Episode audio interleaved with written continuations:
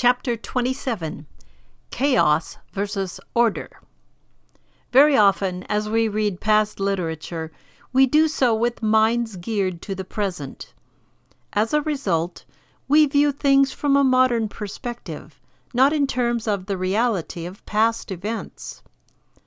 An example of this is in Shakespeare's play, Othello. When, as a result of Iago's lies, Othello begins to suspect that his wife, Desdemona, is guilty of adultery. He cries out concerning his suspicion and sudden revulsion Chaos is come again! Modern readers assume this means a personal chaos.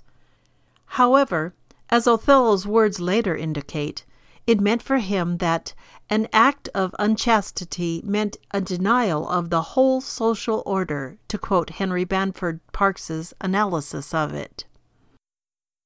There is an important meaning here.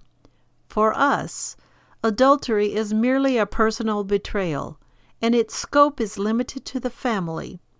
For Shakespeare, brought up with the use of the Bible and his compulsory attendance at the Church of England, marriage was viewed in terms of Ephesians 5:21 through 33 as a union typifying the union of Christ and his church and as the foundation of human society.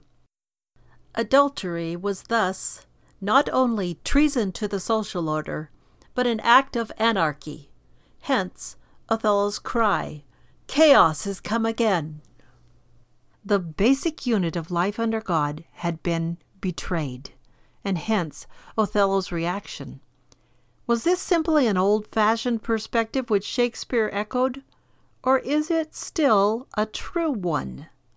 Anyone who has counseled persons who are confronted with adultery and the betrayal of a marriage covenant know how similar the reactions of a betrayed person today are to Othello's.